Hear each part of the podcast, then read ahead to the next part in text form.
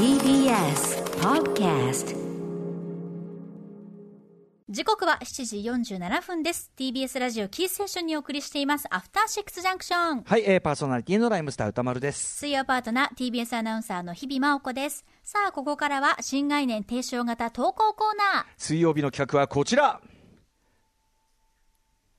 映画館、それは最後のフロンティア。これはアトロクリスナーが数々の映画館を渡り歩きそこで出会った人間や体験したエピソードを紹介する驚異の投稿コーナーである。題してシアター一期一会。はいということでね、はい。えー映画館で出会った人や目撃した珍事件などなど皆さんが映画館で体験したエピソードを募集するコーナー、えーということで、まあ、各地ね、あのー再開されている地方のところもねだいぶ出てきたというあたり、まあ、東京はまだまだ先になるでしょうけどね、えーまたまた映画館に通える日がね来る日をね、えー願いつつ夢見つつお送りしてみましょう、はい。ということで私が読んでみましょうかね、はい今日はね。えーラジオネーム湘南太郎さん61歳。方からいただいたシアター一期一会です今から40年前1980年代、私がまだえー学生だった時のお話。当時のソビエトサンクトペテルサンクトペテルスブルグやレニングラードに行った時のことです。北京から国際列車に乗りモスクワまで行きさらにそこからレニングラードまで日本を立って10日かけて日本海からはるばる9000キロ。私はイルクーツクモスクワでも一泊しましたが最終目的地のレニングラードが一番の楽しみでした。歴史のある街だし芸術の街。着いたら夜はバレエかサーカスを見ようと思っていましたところが着いた日が月曜で休園。エルミタージュ美術館は行けましたがそれ以外は予定していた感激がダメ。愕然としつつメインストリートであるネフスキー大通りを歩いていると映画館が目に入りました。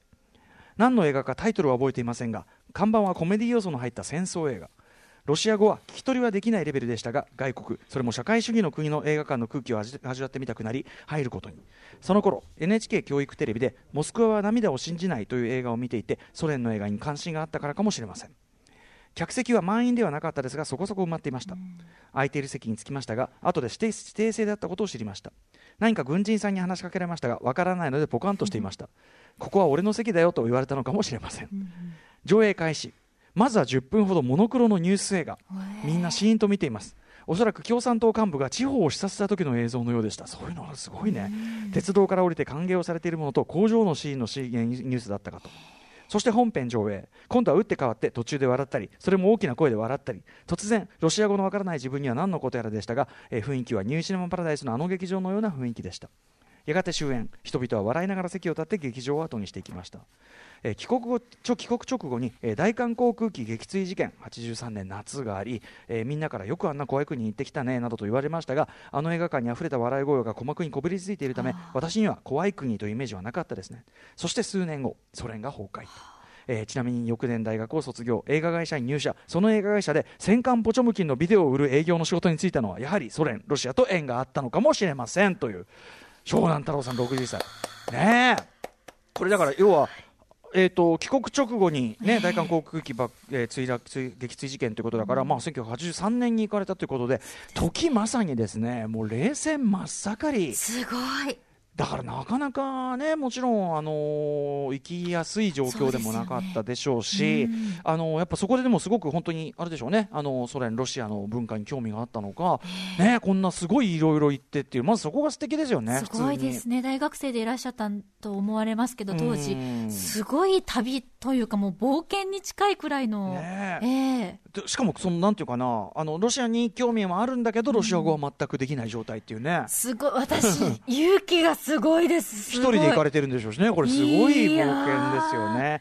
これねうんうんうん、いや、本当にすごいよね。ねえ。で、ちょっとこの方が見たね、作品名とか絞れ込めないかなと思って、なんとかね、ええ。ちょっと自分なりに検索今してたんだけどやっぱ、いや、わかんない。やっぱわかんなかった。ちょっと、あのーロ要するに、その日本語文献で出てくる範囲だと、やっぱちょっと難しくて、多分そんなに名作として残ってるようなやつじゃないと、やっぱその80年代ソ連映画で、うんうん。ね、そういうあのジャンル映画、普通にコメディみたいなさ、庶民が見て楽しむようなやつだと、多分あんまり記録がね、俺の探し方が良くないのもあんのか、ね、分かんなくて、あとはもうロシア語のなんかサイトとかさ、当たるそうですね。まあ、インターネットムービーデータベースとかうまく当たればあんのかもしれないけど、ちょっとそこまで調べきれなくて、申し訳ないんだけど。完全なるネイティブに作られたおそらくロシア語まあそうでしょうね。当時だとやっぱそそのソ連、ロシア圏から入ってくるやつって、まあ、芸術的なというかさ、アート的な価値が高いやつがやっぱり日本には入ってきてたから、うん、だからね、ちょっとこういうのはいなかなかね、逆に入ってこないやつだから、ね、しかもその、なんかタイトルもわかんないぐらいの、写真ぐらい撮っといてよ、ちょっと。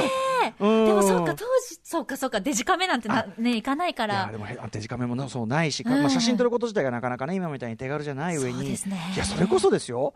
冷戦下で街中で写真撮ってたら「おい君」ってななる時代かもしれないしね。外。国人ですしね。あとこのなんていうのモノクロのニュース映画が作ってるのがまた。ね。昔は日本もねもちろんついてたわけだけどもちろん80年代なんかないですよ。だからそのええ。80年代にソ連だったらまだあったんだっていうのはやっぱりあのちょっと驚きですよね。だってこれ本当に現場で、うん。本当にロシアの皆さんが、うん。地元の方が言ってるとこじゃないと、こんな映像なんて見られないじゃないですか。まさにまさに。あと雰囲気ね。ニュース映像の時はみんな別に普通に黙って見てるけどやっぱコメディになったらゲラゲラ笑ってってっていう、うんうんうん。でやっぱここがいいよね。その帰国直後に当時はやっぱりそのね、冷戦のその鉄のカーテンがあってですねその向こう側。は今でもやっぱそういうとこありますよね。例えば、えーえーまあ、ある国を指してあそこは怖いイメージとか、なんかこう非常に管理されてるイメージみたいなのがあるかもしれない、当然のことだからそこでは普通の人たちが当たり前に暮らしてて日々の暮らしもちろん国家の体制いろいろあるけど、うん。まあ、日本だって外から見たらねいろんな風に見られてるわけで。ね。だから、なんかこのさん、怖い国に行ってきたねって言うけど、私にはそうは思えなかったって、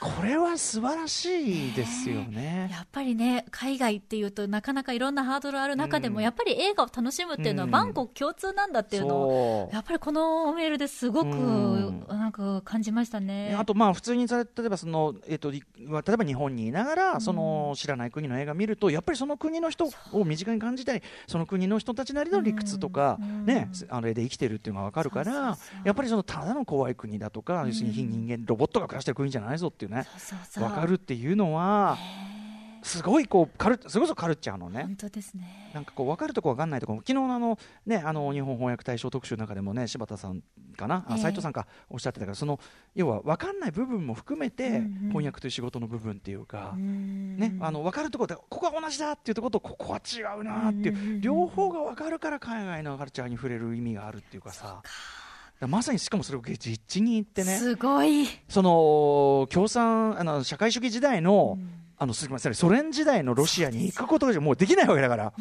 の体験自体が。すごい、一期一会。一期一会だよね。でしかもこの方、そのね、卒業されてから、まあ、ご縁で、うんねね。その、この映画を売ることになるっていう。あのね、あのポチョムキンをなんかビデオを売る仕事をされてたっていうのもなね、やっぱりその行くぐらいで興味があったってことでしょうから。ねでも売ってほしくて、なんだか巡り合ったのかもしれないですね、このね、ビデオ。をうん。まあ、ポチョムキンはね、まあ、名名作中の名いろんな形でこう出てたりするけどね。うん、大体どこの会社かなってなんとなく見当がつきますけど、うん、いやいやいやいや、そんな感じで。すごい、なんかちょっと旅に一緒に行かせてもらった感じです。ねうん、タイムスリップした感じ。僕もなかなかあんまり旅行あの重ケツが重くて行くタイプじゃないけどやっぱり学生時代に僕はその共産えっと社会主義崩壊直後のワルシャワ。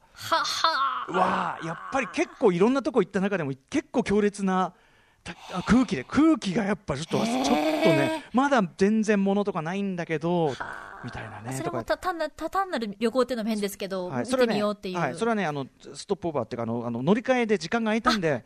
街に出てみたんですけどその時の話もあるんですよいろいろ。ちょっとちょっと街に出るんでじゃあちょっとあの両替していこうかと思ったらもともと持ってたどこの国のお金ってちょっと忘れちゃったけどとにかくめちゃめちゃなインフレが起こっててはい。すっごい札束になっちゃって。はあ。